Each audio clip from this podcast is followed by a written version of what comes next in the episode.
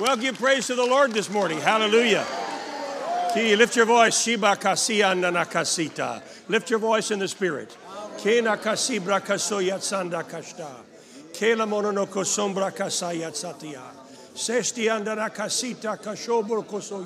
Lift your voice. Hallelujah. Did I not say to you that if you would open your heart and receive, that I would pour deficient, I would eliminate the deficiencies in your life? Did I not just say that unto you? Receive that today in the name of Jesus. Hallelujah, hallelujah, hallelujah, hallelujah. Somebody's got pain in your right shoulder. You have pain right now in your right shoulder, goes down your arm, your, your shoulder and your arm is being healed right now. Whoever you are, lift that shoulder up. You're going to find the pain is gone. You're going to be able to move it in ways you could not move it. Where are you? Just wave it. Can you tell the difference now? Right there, you feel it? Well, glory to God. Hallelujah. Give praise to the Lord. Well, that's healing number one. Hallelujah. Hallelujah. God bless you. You can be seated. Praise God. Man, that just confirms the Lord's here, isn't it? It's already confirming, already confirming the word. Good morning, everybody. Good morning. I am delighted to be in Paducah, Kentucky. Now, did I ever tell you about my fir- very first experience in Paducah? Oh, I don't know. It was not good. It was the early nineteen seventies. And um, we came down here to play basketball against a local university called Murray State. Uh-huh. How many have heard of Murray State? And we won the game by one point. And as our players were running off the court, the referee said, oh, no, no, no, no, no. And they put one second back on the clock, and they gave the ball to Murray State. And Murray State threw it in and scored, and they won. So we lost a game and won the game at the same time. That was my first experience with Paducah, Kentucky. Wow. And I haven't been back because of it. Until Pastor Cody invited me. And so you owe this to him. I'm still angry. It's been fifty years. I'm going to have to deal with my anger here. Praise God. Praise God. So delighted uh, to be here today. We, uh, Doctor Jeff Ogle is traveling with me, and we drove up from Tulsa. I, I love driving. And um, uh, you have to start somewhere else to get to Paducah anyway, you know. Uh, uh, you can't get there from Tulsa. You have to go to Dallas, or you got to go to Chicago, or you got to go to London or Moscow in order to get here. It's hard to get here. So we just decided to drive. And it was a lovely drive, beautiful through the Ozarks. And uh, we stopped in a little place called Mountain View and had Mexican food. It was delicious. And we got here last night, and uh, we've had a nice time, a nice time resting last night and getting prepared for this morning. Praise God. Praise God. Open your Bibles this morning to Acts chapter three. Uh, the um, story is told that a man accidentally fell out of a twenty-story window. And as he was falling, he began to pray. Oh, God, please, God, help me. And uh, as circumstances happened, there was a flagpole on about the tenth floor that was sticking out of the building. And as he was falling, he saw it, and he grabbed the flagpole to break his fall. And he was hanging there from the flagpole. And uh, his hands were getting weak, and he began to say, Lord, help me. When the Lord spoke to him, he said, do you believe that I delivered Shadrach, Meshach, and Abednego from Nebuchadnezzar's burning fiery furnace? He said, oh, yes, yes, Lord, I believe. Please help me. Well, do you believe that I delivered Daniel from the lion's den? Yes, I believe. Well, do you believe that I delivered David from the hand of Goliath? Yes. Then turn loose. The man said, now look here, Lord. I got myself into this mess. I'll get myself out. And that's the story of many Christians today. Somehow we believe that we can get ourselves out of the mess that we have found ourselves in. Your fault, somebody else's fault, nobody's fault, but you're in it. you're in the middle of a mess. Someone said, you either are in a mess or you've just come out of a mess or you're about to head into one.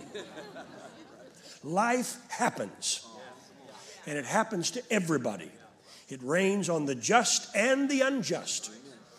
But we have a Savior. His name is Jesus, and his name is higher. Acts chapter three, and I want to begin reading at the first verse. If you have your Bibles, Acts chapter three.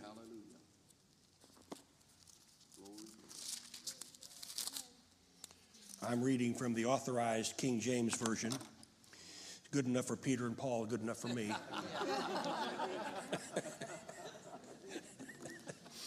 Acts chapter three.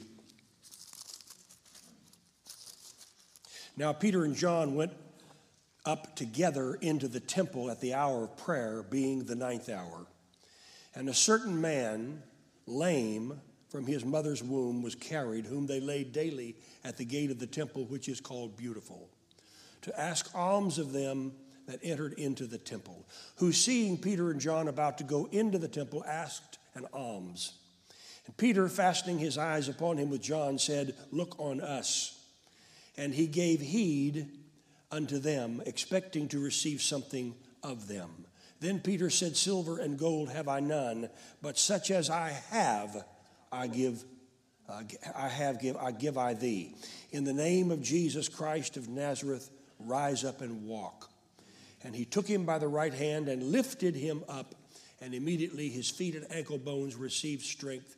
And he, leaping up, stood and walked and entered with them into the temple, walking and leaping and praising God. And all of the people saw him walking and praising God.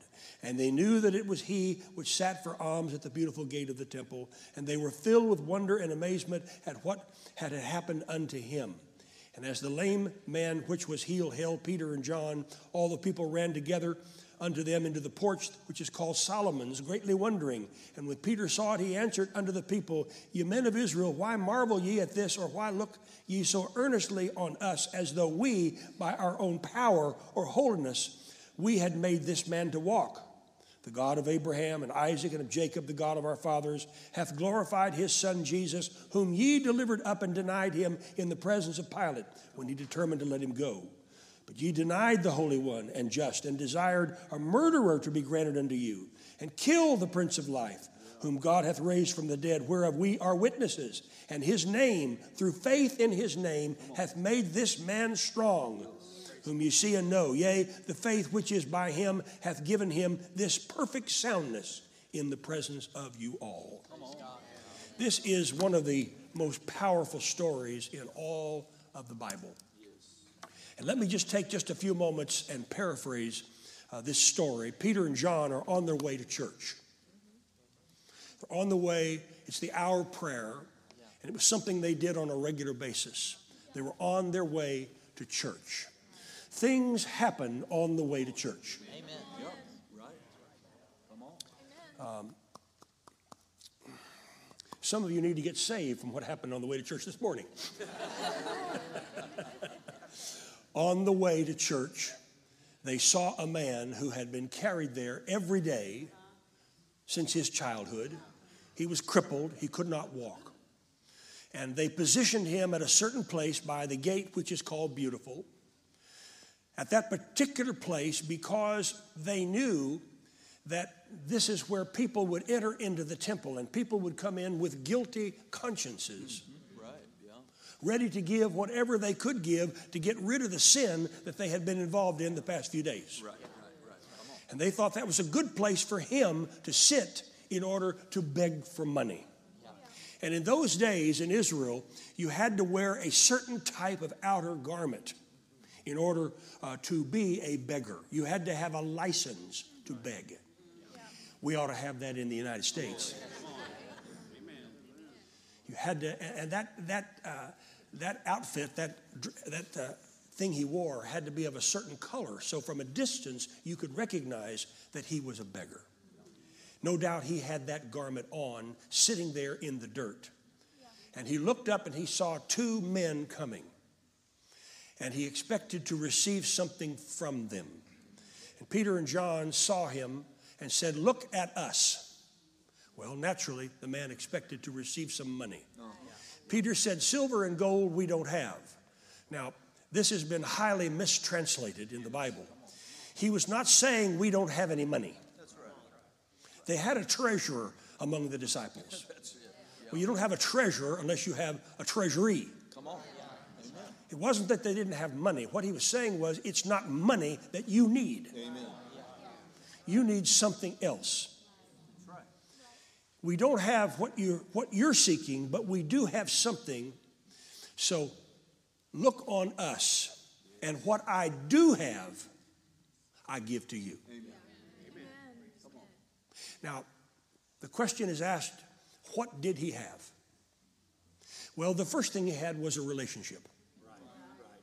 He had a relationship with his Savior. Yeah. He had been on the shores of the Sea of Galilee, washing and mending his nets after having fished all night and taken nothing, when a man named Jesus came walking up with a crowd following him and said, "Lend me your boat." And Peter had loaned his boat to Jesus, and Jesus had used it to preach from, and no doubt did many miracles, because wherever he went, he did miracles.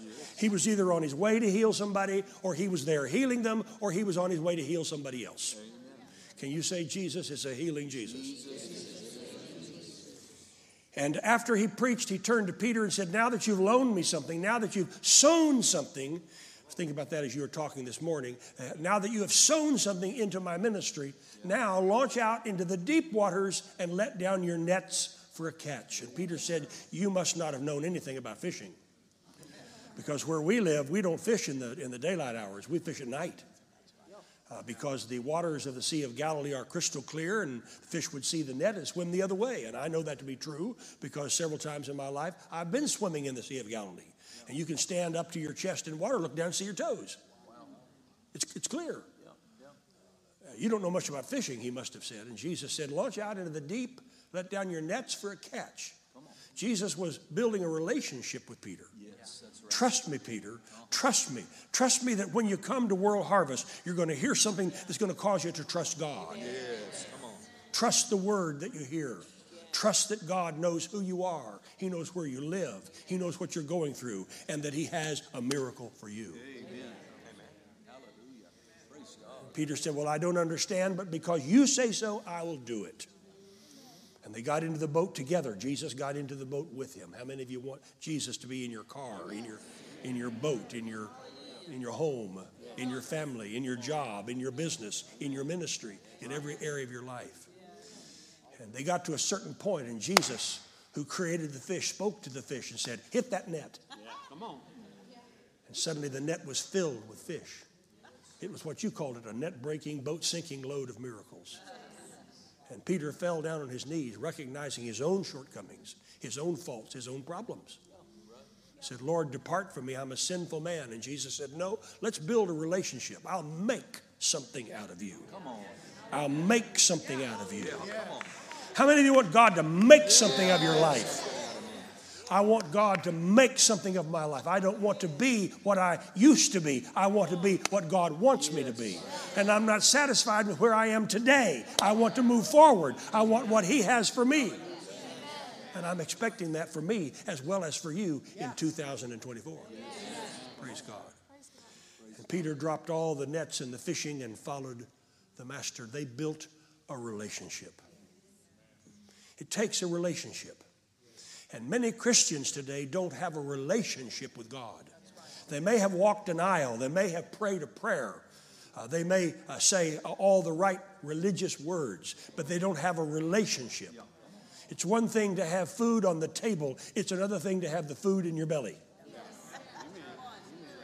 It's one thing to know about God. It's another thing to have God in your heart and to talk to him on a first-name basis. Are you talking to God?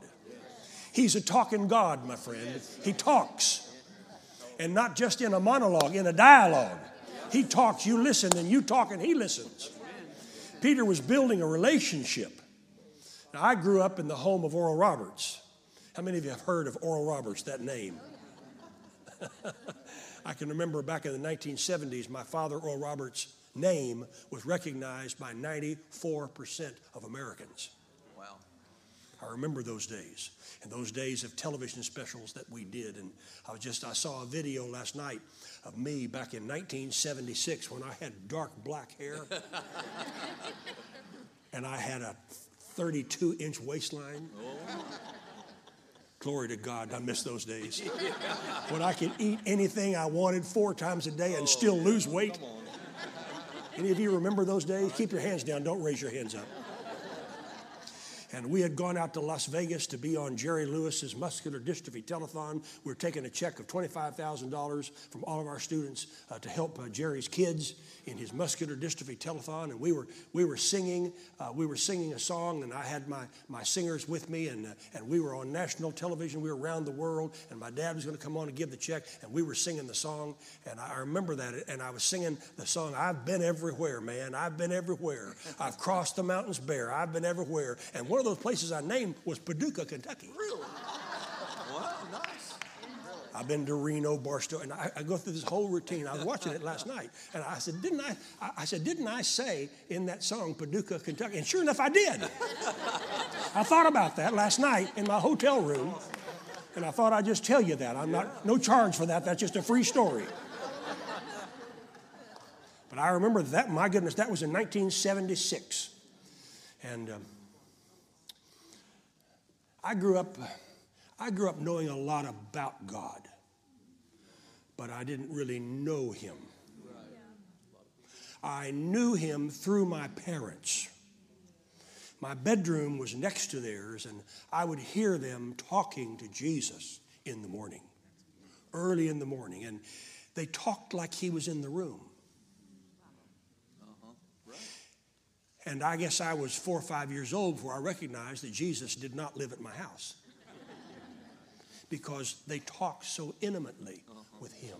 Awesome. And they waited for answers. They had a relationship. But it wasn't until I was nineteen years old when I came to a crucial point in my life and when my father began to prophesy over me and tell me about the healing ministry God was giving me and all that I would do and the, the presidents and the prime ministers and the kings and queens that I would minister to and lay my hands on and the great crowds and where I would go around the world with television. It wasn't until then that suddenly I wanted a relationship. Yeah. And I fell on my knees and I prayed a sinner's prayer and I received Jesus into my heart. Yeah. And Jesus and I became known on a first name basis. Praise God. Do you talk to Him? I talk to Him every day. I talk to Him like He's standing right beside me because He is. I talk to Him like He's on the inside of me because He is. Do you have a relationship? A relationship. Peter had a relationship with Jesus. The second thing he had was he had an experience. He had experienced the power of God. He had seen the cripples walk. He had seen the lame healed. He had seen the demonic spirits driven out with the word.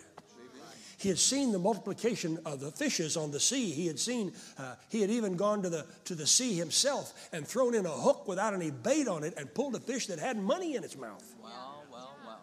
He had an experience. He had seen the mighty power of God. I grew up seeing miracles wherever I went because, because I was with my father and I traveled with him. I, even though I was not uh, really a Christian yet, I still traveled with my dad and I loved to stand by his side. And I loved when he prayed for the sick because many times he'd call me up to stand by him. I didn't realize that God was preparing me for the healing ministry. I just knew I loved my daddy and I wanted to stand by his side. Amen. Right. Come on. Peter and John had an experience. They had experienced the power of God. They had seen the resurrected power. They had seen the man that had been crucified, dead, and buried. They had seen him be raised from the dead. They had seen him alive yeah. and full of power. Hallelujah. Not only did they have a relationship, but they had an experience. Come on. And they had another thing. They had the name. They had the name.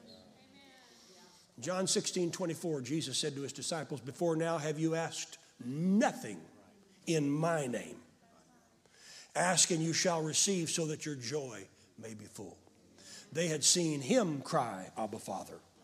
They had seen him call on God and do mighty miracles, but they had never used the name themselves. And he was giving them the power of attorney to use his name. And the Bible says in Philippians that God has given him a name which is above every name named in heaven and earth. And at that name, every knee should bow and every tongue confess that Jesus Christ is Lord, to the glory of God the Father. Yes. He gave them his name. Peter and John are saying, we have a name that's above this crippling thing that has put you out. We have a name. In nineteen seventy-nine, I had gone through a terrible trial in my own life personally. It had been heralded across America in newspapers. And I was, uh, I was at a low point in my life. And I had made a decision, I am finished with women.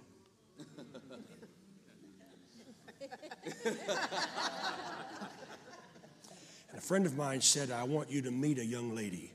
And I said, no, thank you. He said, she's beautiful. I said, no, thank you. Been there, done that, bought the video. And uh, that evening I was scheduled to preach.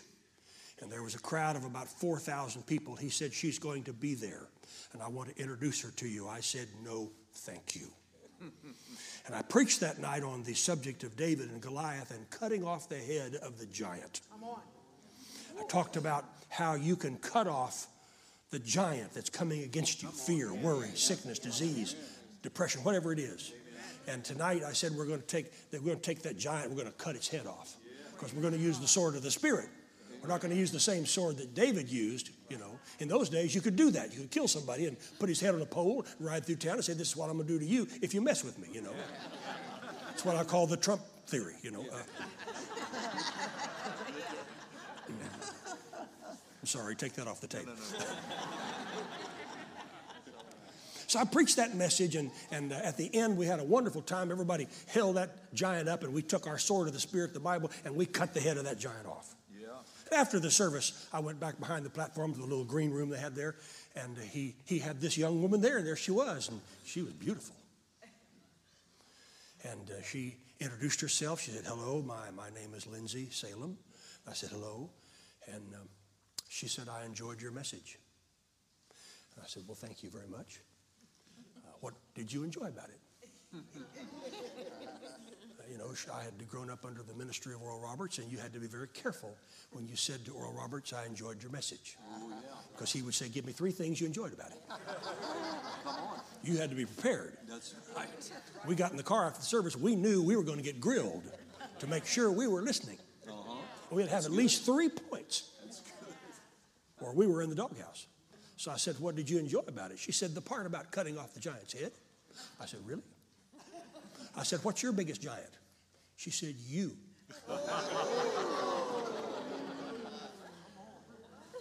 I looked at my friend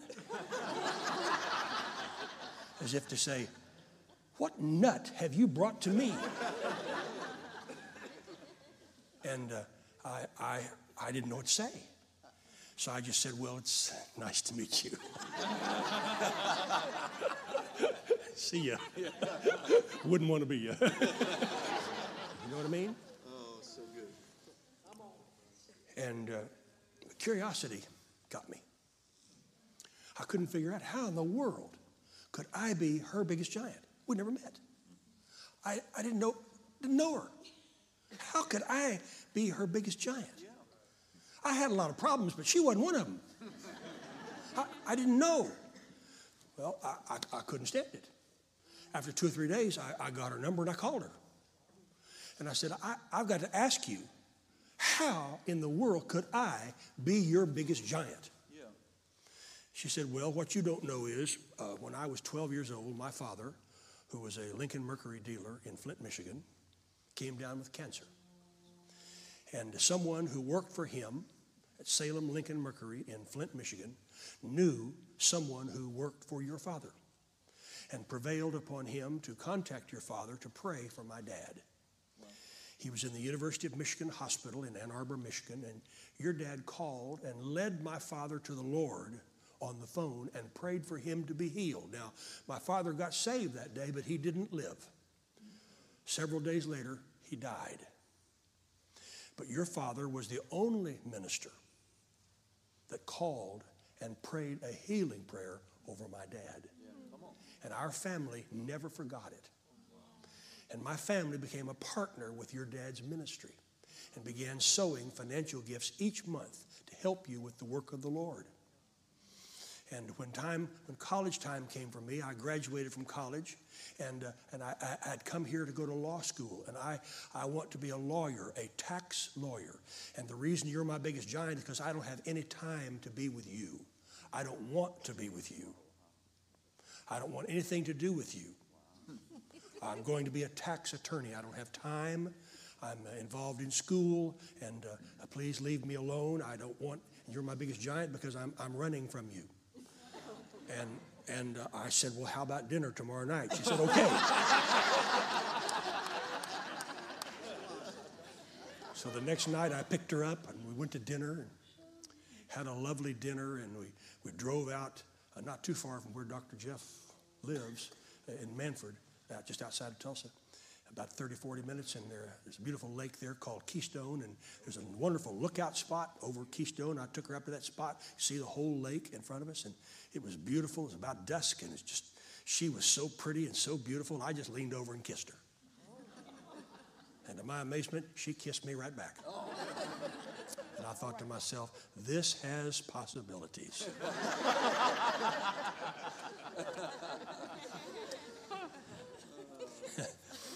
I, uh, I was determined I was not going to have another relationship. And then I met Lindsay. Yeah, praise God. And we began to date, and um, we were in a, we were at a time when I, I wanted her to, to meet my parents, and she didn't want to meet my parents. But I said, well, uh, they're out in California. We're gonna we're gonna go out and, and see them. So we flew out. And we, the plane was late, and we got there late, and we didn't get, didn't get to the place they were staying till ten o'clock. And my mother answered the door and said, come on in. Your, your dad's in the bed reading. And my dad is a prolific reader. At any given time, he'd read six or seven of the top New York Times bestseller books. For, voracious reader. He, she said, he's sitting up in bed reading. Go on back there and introduce her. Uh, she said, I'm not, I don't want to go back there. I don't want to go into Oral Roberts' bedroom. My mother said, go on back there. And my mother had a way of saying, go on back there. And so we went back into the room, and he, he put his glasses down, looked up, and said, oh, so this is Richard's bride. Oh. She ran out of the room and said, why did you bring me here? And we got back home, and we were in a service with Brother Hagin. And Hagin called her out in the service and prophesied over the two of us. And we knew we had a word from God.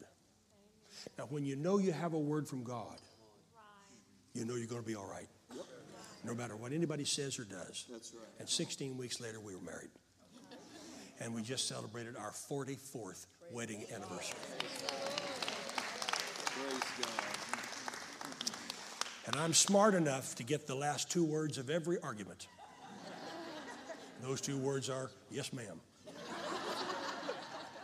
Any man who says he's boss at his house will lie about other things too. I may be in charge of the ministry, but I'm not in charge at home. And believe me, I know the difference. But when we got married, she took my name. That's right. That's what women do. They take their husband's name. She was no longer Lindsay Salem. She became Missus Richard Roberts. That's right. I gave her my name. And pretty soon she was pretty good at using my name. On checks, on credit cards. And no matter where I was in the world, she could just use my name. As if it was as if I was standing right next to her. And that's the point of the story. That's what Jesus has done for us. That's right. He's given us his name. Come on. A name which is higher than any Hallelujah. name named yes, in heaven yes, and earth. His name is higher than cancer. Come on, come on. His name is higher than heart disease. Yeah. His name is higher than diabetes. His name is higher than arthritis. His name is higher than cataracts. His name is, here, is higher than loss of hearing. His name is higher than any demon. His name is higher than fear or worry or depression or anxiety. His name is higher. Yeah. Peter and John had a name. They had a name. And they had one more thing. They had the authority to use it. Not just the name, but they had the authority to use it. What did Jesus say? Behold, I give you power to tread on serpents and scorpions. Friends, he was not talking about spiders and snakes. He was talking about enemies. Yes. Serpents and scorpions in that day was an, was a was a, a way of saying you can stand against those who are enemies of God. Right. Behold, I give you power, and nothing shall be impossible unto you. Right. Not only do we have a name, but we have the authority to use that name. Amen. Peter and John knew that they had the authority. I didn't really know the authority that I had on the day that my father prophesied over me when I was nineteen years of age of the ministry that God would give me over the years to come. All I knew was I just given my heart to the Lord, and I was ready for whatever God wanted me to do, but I didn't understand. It took a while, you know. I'm a seventy-five-year-old overnight success. But I learned over the years that I have authority. Come on. I have power. Yes. Yes. And people say to me, Richard, when you walk into a room, I feel the anointing. Yes. Now, they may not know how to, what to call it. They may not know. They say they feel something. I remember I was in the office uh, of the president of Ghana, one of the thirty-five heads of state that I've laid hands on in my life. And we were having a press conference. And afterwards, I shook his hand, and, uh, and, and, and he said, Uh, he wouldn't let go of my hand. Yeah, yeah. And he said, I've held many hands in my life, some hands hot and some hands cold, but your hand has the right temperature. He didn't know how to say what he felt, but he knew he felt something. Yeah. And I said, well, sir, it's not my hand that you're feeling. It's the anointing. It's the power of God. And it's the authority to use that name. You have power. You have authority. If you're a Christian, he's given you his name. Amen. And he's given you the authority and the power to use it. Yes. And when you pray a mamby-pamby sissy prayer, isn't going to get the job done. Come on. Amen. You've got to Come speak on. With authority. Yes. When I was nineteen, my father prophesied over me and said, son, you're not going to have a laying on of hands ministry as I have had. Your ministry will be a word of knowledge ministry, and you'll feel the power of God coming up in your chest. It will come into your throat, and when you speak, people are going to get healed.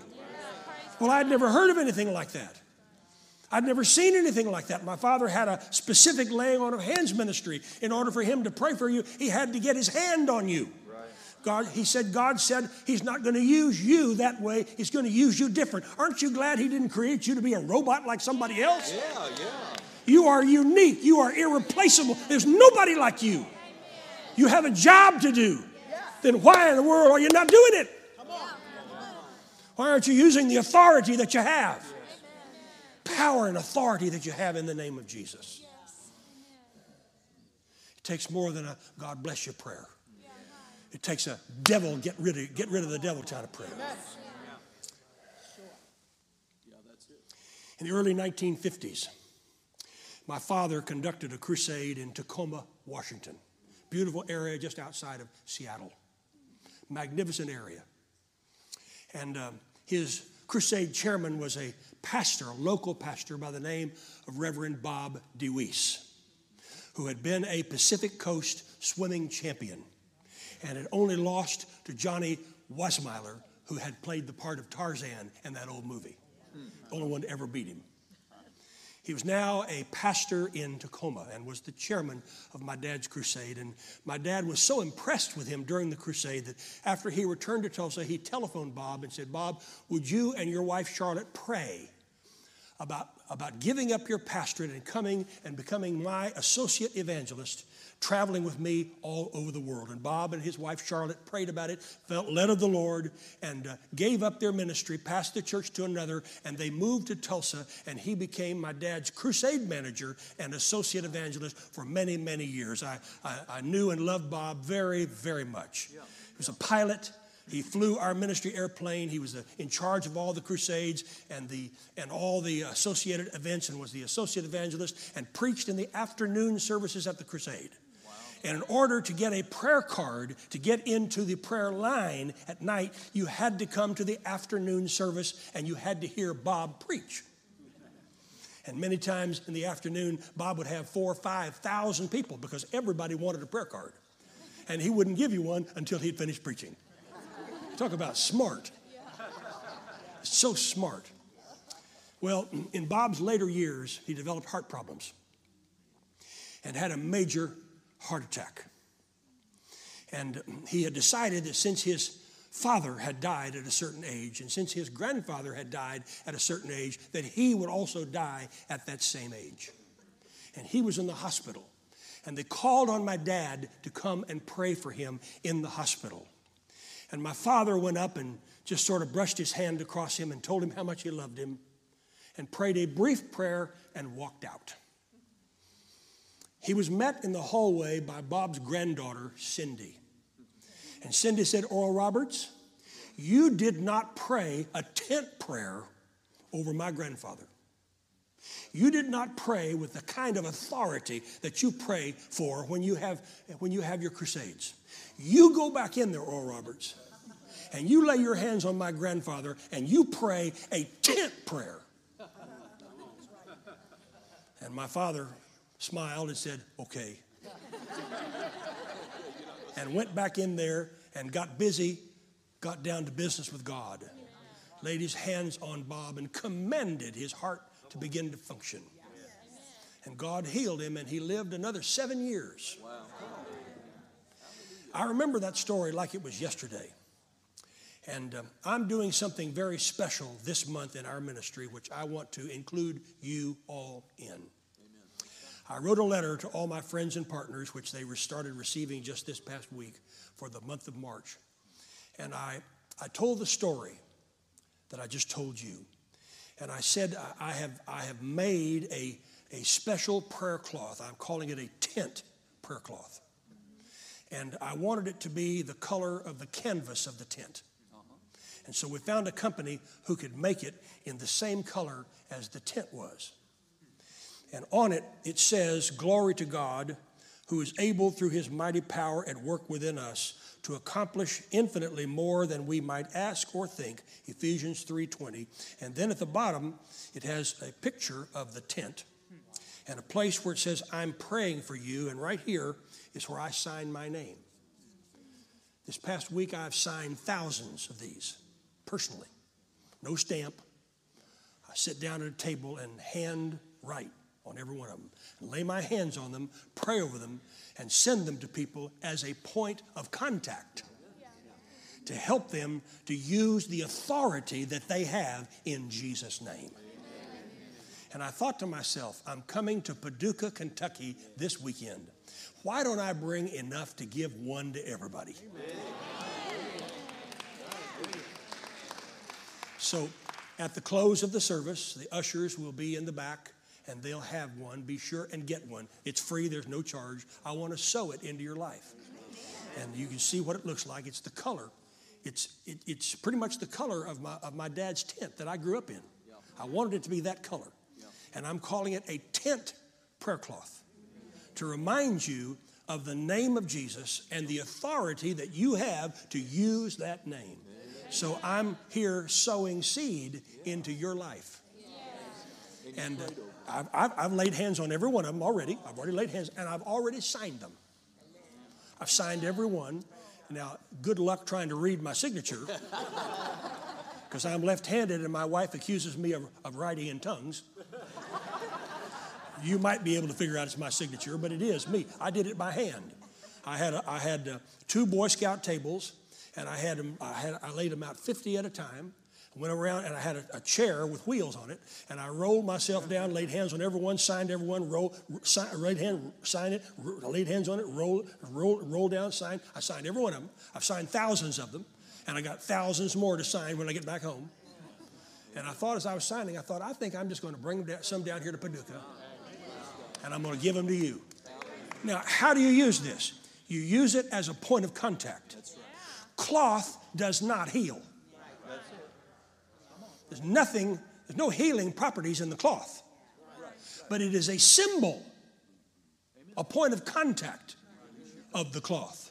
I remember once, uh, years ago, uh, my dad had a prayer cloth, And uh, he would, went into the hospital to have some polyps cut out of his nose. He had some polyps way up in his sinuses, and, and the doctors went way up in there to cut those, those polyps out.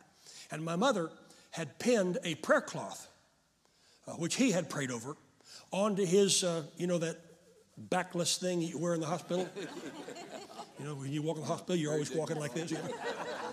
It's a very dignified thing, you know. You know what I'm talking about. Well, she pinned this prayer cloth right here.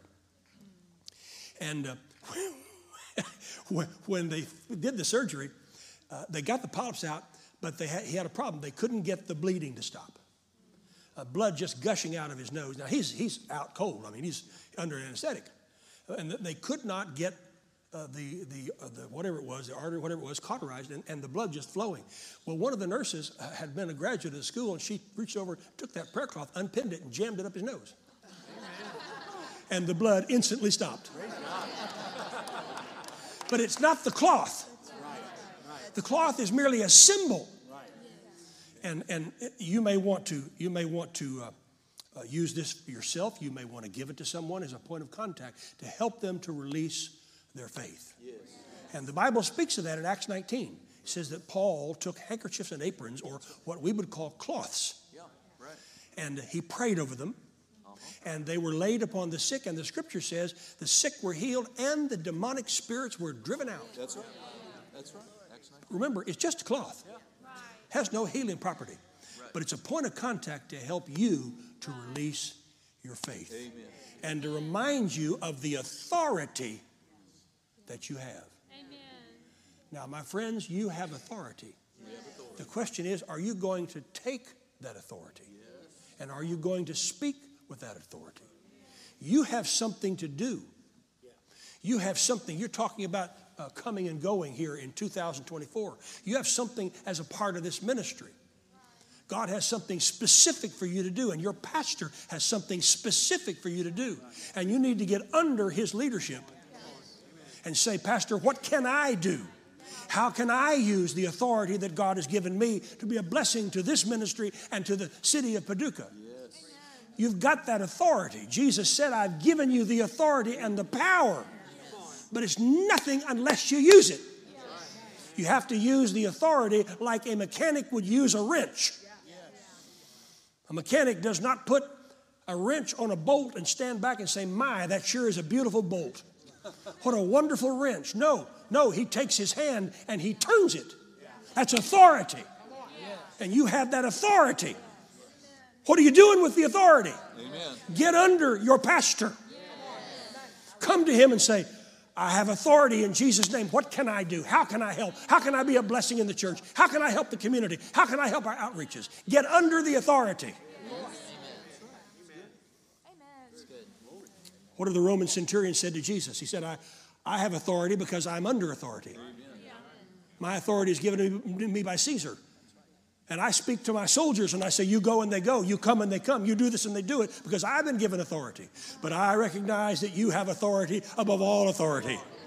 And you speak the word and my servant, my military aid will be healed. And Jesus spoke the word and his aid was healed. And Peter and John said, such as I have, I give unto you in the name of Jesus, whose name is above every name named in heaven and earth. In the name of Jesus, rise up and walk. And he put out his hand and took the man's hand and began to lift him. And as he lifted him, the power of God came into his feet and legs. And suddenly he leaped with joy, dancing and running and running and going into the temple with them. And the people got upset. The religious leaders, there's always somebody who's going to get mad at you. And many Christians shrink back for fear that someone's going to have their feelings hurt because you stand up for the things of God. And they threatened Peter and John and said, don't you teach or preach in this name. You do whatever else you want.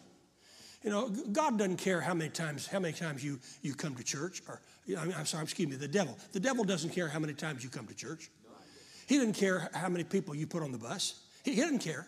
As long as you leave out the name of Jesus. Because he knows there's power and authority in that name. What are you doing with it? He's given you the authority. And Peter and John said, look, whether it's right to listen to you or listen to God, you be the judge. Yeah. But we cannot help but speak of the things which we have seen and heard. Amen. And they straightly threatened them and let them go. Amen. Christians are being threatened on every street corner now. Not the time to shrink back. Nope. Nope. It's the time to be bold and be strong, for the power of the Lord is in us. Yes. And we have a job to be done. What are you doing about it? There you go. When you pray, do you believe? Do you just pray some indiscriminate prayer like my dad prayed first for Bob DeWeese?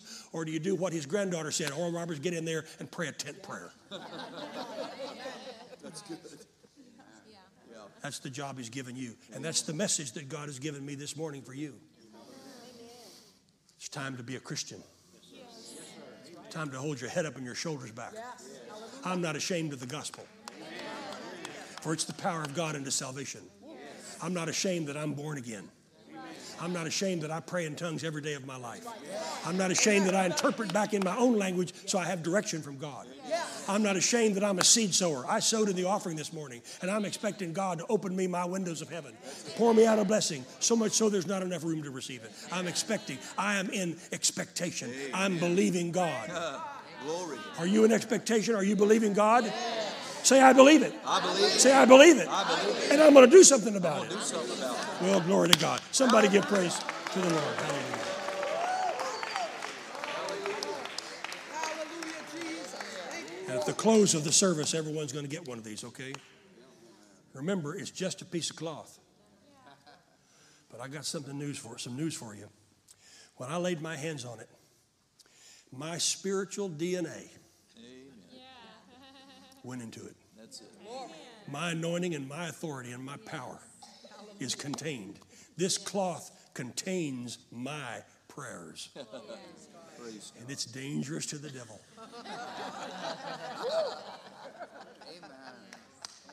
My, my wife, my wife has a prayer cloth that my dad gave her, and she wears it pinned inside her clothing.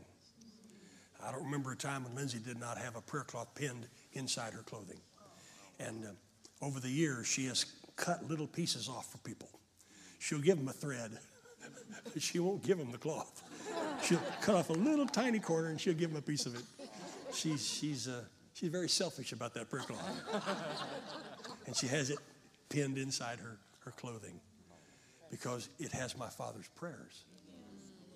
This cloth has my prayers. And if you've seen me, you've seen the Father. Praise God. Praise God. Who has a need for healing in your back? Would you stand up, please? If you need healing prayer for your back. Who has a need of healing in your shoulder? Would you stand up for prayer? Who has a need of healing in your feet or your legs or your knees? And you need healing prayer this morning? Who has any type of arthritic pain or any type of bone or joint problem or muscle problem, and you need prayer? You'd like healing prayer this morning? If you would, just stand up. This is a time for healing. God's called me into the healing ministry. One of the reasons why I'm here. I'm called into hospitals. I'm called into homes. I'm called on the telephone constantly, people wanting healing prayer, because when they hear my name, they think of healing. And I can't think of anything nicer to be remembered for, you know, right, than to be a vessel for God in the healing ministry. Now, somebody who is sitting, just reach out and touch that person who's standing. Just touch them as a point of contact. Father, it's not by might, and it's certainly not by power, but it's by the Holy Spirit that I pray this prayer this morning. I thank you that you are the source of all healing. You said in Exodus fifteen twenty-six, I am the Lord that healeth thee. You are the source. And so today I take authority now over this arthritic pain. I take authority over your back, over your feet, over your legs, over your shoulder, over your knees, over your hands and feet. I take authority over every bone problem, every muscle problem, every joint problem in the authority of Jesus' name. I speak to the pain, and right now, by my faith, I reach in and take hold of it and pull it out of you. In Jesus' name, be healed. Every pain, every bone, every muscle, every joint, be healed. Every tendon, every sinew, every tissue, be healed in the authority of Jesus' mighty name. Hallelujah. Now just begin moving your neck, begin moving your back, begin moving your feet and legs. Begin to examine yourself. See what God's doing right now. There's healing power right now. Healing power is flowing right now in the name of Jesus. Just examine yourself. Just examine yourself. See what God is doing. Now, who has a need of healing in your eyes?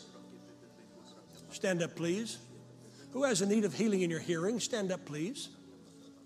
Who has a need of healing in your breathing, your lungs? Stand up, please.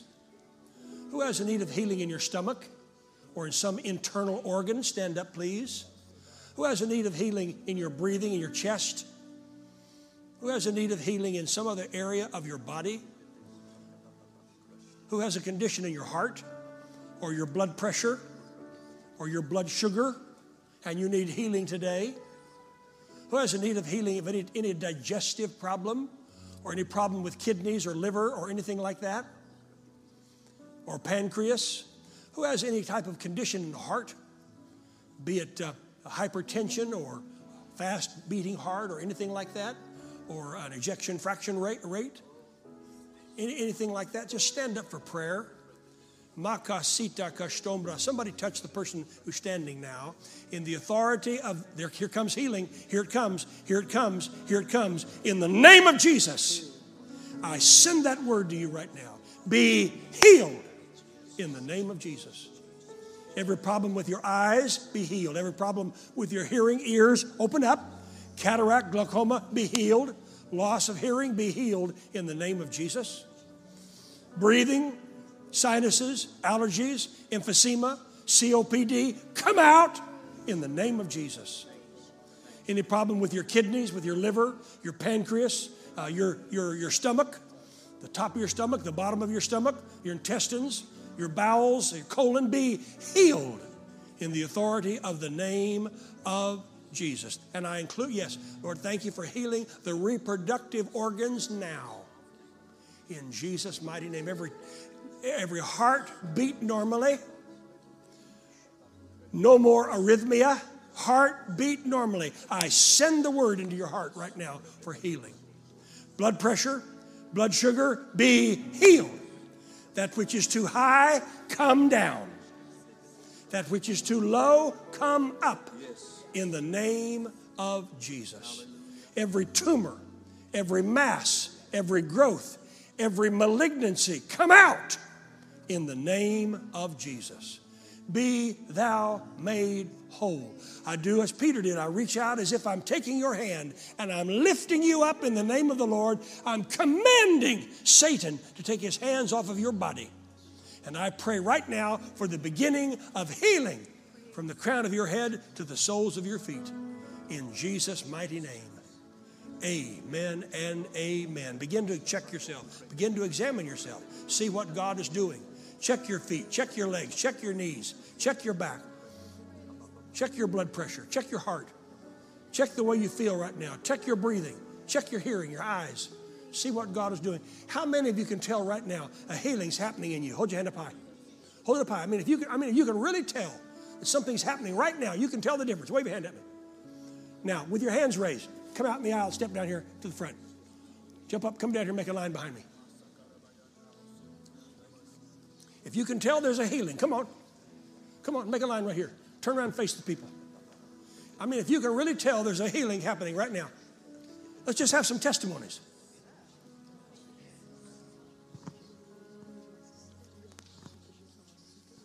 Who else can tell? You can, you can tell there's a difference.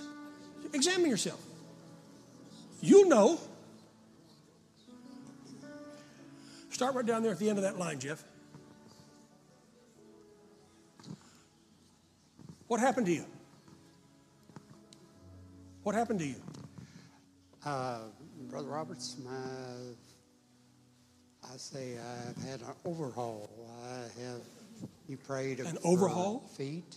You prayed for uh, eyes. You prayed for uh, the shoulders.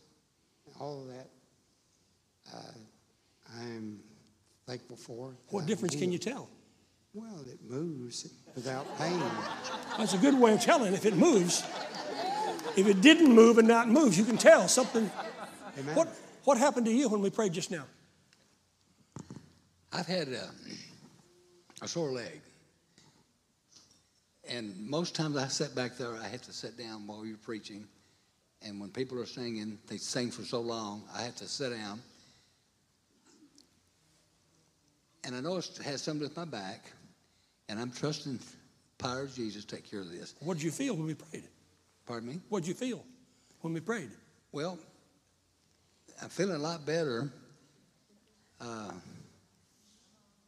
I do have my hearing aids in, so sometimes it's kind of hard to hear. They're working great today. So sometimes I have to take them out. They don't work so well. But uh, I appreciate you coming to Paducah. And I hate that my alma mater school beat you. But I went to Murray State. So thank well, you Well, you know much. There's forgiveness. Yes. Ma'am, what happened to you? Um, I fell about four weeks ago, and I fractured my shoulder. Um, I've been wearing this sling around. I have not been able to straighten my arm. Um, it's not fully there yet, but to do this, I, I could not do when I got here this morning. Uh, yes, sir. Yes, sir. Power of God's flowing in there. I have a follow-up appointment at the doctor on Tuesday, and I will give you the report. Loose it in the name of Jesus. Now just... Hallelujah. I, I could, I could, I'm telling you, I could not raise this just a little while ago. Put it down. Yeah.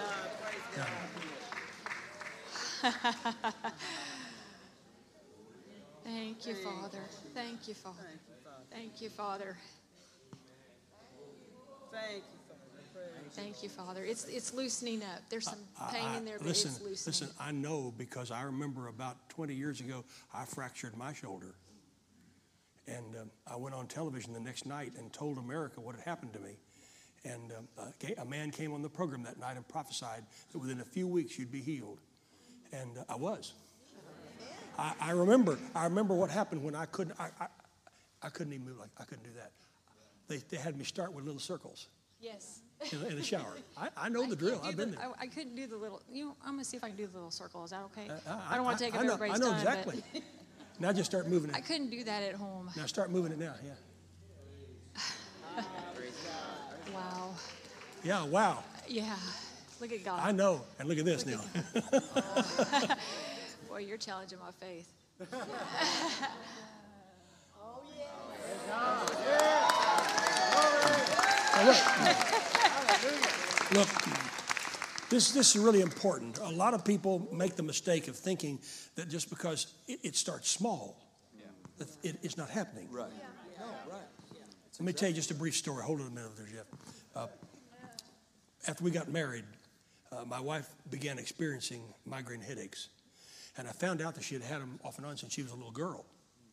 So she wanted my dad to come down and lay hands on her, and he did. He came down to our house and laid hands on her, and he said to her, "You're going to have these headaches for three more days, and then you'll never have another one." And she thought, well, why? Why three more days? Yeah. You're Oral Roberts. She loved my dad. My dad never called her daughter-in-law, only called her daughter. Yes. And he said, I don't know why, but the Lord told me to tell you that. And then he turned and said, Lindsay, you're winting. Yeah, you're winting. And she said, what do you mean? He said, the Bible says that many were healed as they went. Yeah. So don't despise the beginning. Yeah. Yes. Don't despise the beginning. She's got her shoulder up to here. In a few days, she's going to have it up to here. Yeah. Now, what happened to you? Okay, I have arthritis. And it's in my feet, and it's hard to wear shoes, and I get knots in my fingers, and it burns and stings, and I just felt a release and a relief, and I started moving around, and my, that's gone. It don't hurt. I mean, praise God. My knots have even gone down in my fingers. Praise God. It's now, amazing. can I, can I help you in a minute? Can I help you? Mm-hmm. Can I help change your vocabulary? Yes. Would you not say, I have arthritis? I had arthritis. Well, you can say arthritis is trying to have me. Yeah. Okay. But don't say, I have this. Don't claim it. Okay? Stop talking about the problem and start talking about the answer. Okay? Get your vocabulary. I'm not criticizing you. I know that. You know. Thank God. I'm going to change my vocabulary. What happened to you, ma'am? Two weeks ago, I went to the hospital because I, I thought I had the flu. And then hospital two weeks ago? Thought you had the flu. And they put me on a helicopter and sent me to Vanderbilt because the doctor told me that I was in kidney failure and renal failure and uh, kidney failure, kidney failure and uh, renal failure.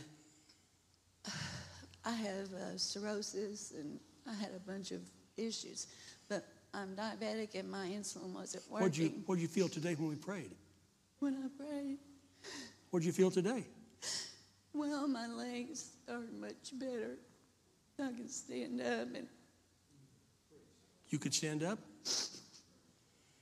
But um, anyway, when I got there, they said that I had an infection.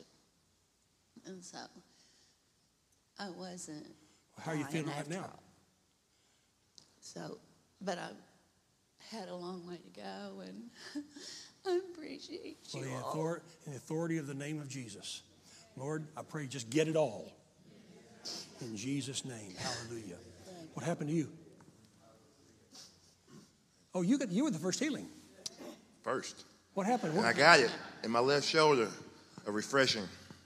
It's gone? It's gone. Praise God. What happened to you? And as you, as you said that about his shoulder, well, the Lord told you to say that about his shoulders. I was on my, on my right side here. I sleep on my right side mostly, so it was really stiff. But as you said that, I kind of felt like a little little cracking a little bit. But also, as you were um, as you were talking about the eyes, where the Lord was using you, about the eyes, the show, the um, the eyes and the feet. When you said feet, this right foot, it cracked. I heard it popped. And so, as you were also, you know, the Lord was using you to say certain things. I just got a warmth all over me. I don't know everything that I've received, but I know that I've received some stuff. Praise God. Amen. What happened to you? Um, I had been having some problems with my blood pressure and blood sugar not being able to stabilize. And whenever we were praying earlier, I just, I had felt like I was going to pass out before you started ministering. And when you started ministering, I just felt like it was gone. Amen. What happened to you? Well, I had some um, back pain, lower back pain, and just radiating down my thigh into my uh-huh. knee, and just a um, old softball injury in the knee, and just, you know, so it's just it's just let up a whole lot. Let up you a know, whole lot. I can extend. That's uh-huh. healing starting. Yes, what happened to you? Well, I uh, a year and a half ago I had a problem with this arm here. I injured it uh, weightlifting, and uh, it's it'll recover, and then it may get a little worse or whatever. But that's what I stood up for, and uh, it pops in there still. But I'm believing that it's going to go away. But when I stood up, I could feel in my feet. I've had plantar fasciitis before. I've since been delivered from that. But I could just feel it in my feet just coming all the way up in my body. I can even feel it in my legs right now. Praise God. It's coming up. That's, and oftentimes and people describe healing as heat. Joint, uh, joint and bone issues. Praise God. It's just coming up. So. Oftentimes people describe healing as heat. Thank God. What happened to you, sir? Uh, many years ago, I was diagnosed with uh, multiple sclerosis, and I've always had um, pain and issues with my joints and uh, ligaments and everything, just kind of just aching really bad. And then on top of that, last week, uh, I hurt my lower back. It popped whenever I was pulling, trying to pull out a freezer at work, and it, it's been giving me some issues. But as we were praying right there, that heat and that anointing just started flowing over, and I've not. It's gone? It's gone. Praise God. It's gone. What happened to you? Uh, I've got a, my right foot had a toe fusion done about twelve years ago, and uh, it has hurt. You know, it hurts all the time. All the time? All the time. What did you um, feel when we prayed today? I felt a relief from it. It's not, you know, as intense as it was. You know, when I get up and walk around on it, uh, I've got, uh, I also felt a little relief in my back muscle that I have issues with. Um, And actually, this finger right here has got a lot of um, stiffness in it. Right now, it's warmed up a little bit. I mean, it's a little bit. You can move it? It's a little bit. So your finger, I mean, your back, and your foot? All three, yeah. Yeah, praise God. Yes. What what happened to you when we prayed? I've had a breathing problem for some time, and I've been in the right church and hearing the right thing, but I've never just taken the time to address it. So, so you're I, would, get I would breathe. I would, couldn't take a full in. breath and without coughing. And you're going to get involved. Excuse me. You're going to get involved. Is that what you're saying? I'm involved. All yeah. I'm saying is, all I'm saying is, I, I never asked. I didn't take the time. So you did today. You, you, my breathing problem, as I said, I couldn't take a deep breath without a cough. So it's it's gone. Praise God. It's just it's not. What happened to you? Well, I've had about half of the things you mentioned that I've dealt with for years and years and prayed for healing, and things would just keep coming back on me. And this morning, my shoulder hurt so bad from a torn rotator cuff, I was just miserable. And you spoke about the shoulder healing. I said, I'll take that. And then a while ago when you prayed again, I just like felt like not wind, but like a rush of something coming toward yeah. me to the back of the room. I felt it too. And, and I grabbed it. And the pain left my shoulder. Now the enemy tried to put it back on, but I won't receive it. I will no longer have a torn rotator cuff and sore shoulder. And I'm just very grateful that God is healing that. I'm expecting the other things as well. But this is the first one I've noticed. Praise God. What happened to you? Um, when you were praying, I, I got diagnosed several years ago with um, Rocky Mountain spotted fever. And it brings with it a lot of times a mammal allergy.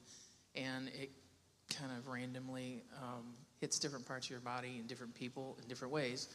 And my heart has had issues with blood, sure. high blood pressure, and it races. What did you feel this morning when we prayed?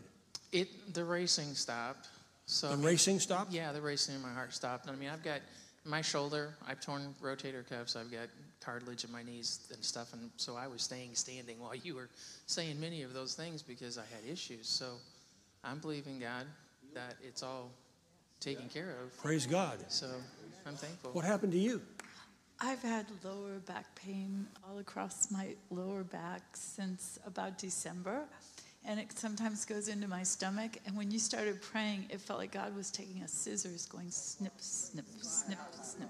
And this release was going across my back, almost like like the seals were being broken or something. Pain's gone? It's, oh, hallelujah. It's, it's, it's winting just a bit, but it's, it's almost all Everybody gone. Stand with me. Loose the rest of it in Jesus' name. Father, I thank you and praise you for these testimonies and others who have testimonies. We'll be giving them later during this week. I thank you and praise you. Thank you for the anointing of the Holy Spirit. I pray over each one of you a complete healing prayer from the crown of your head to the soles of your feet. Be healed today. And I expect a miracle. Now say it with me. I believe. I believe. Say, Richard, Richard. I, believe. I believe. I agree with you.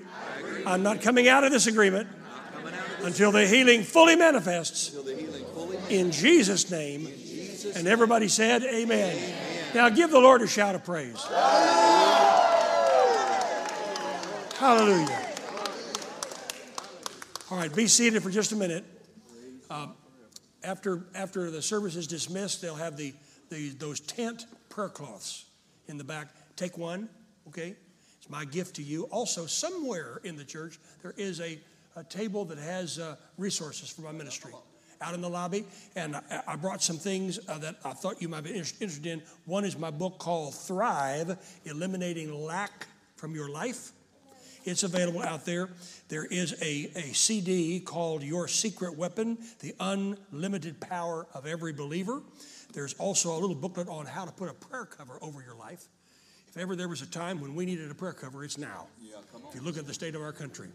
And then also I wrote a book called A Spirit of Excellence, so and I think it'll be a blessing. Those are available out there. And I'm looking forward to tonight and tomorrow night.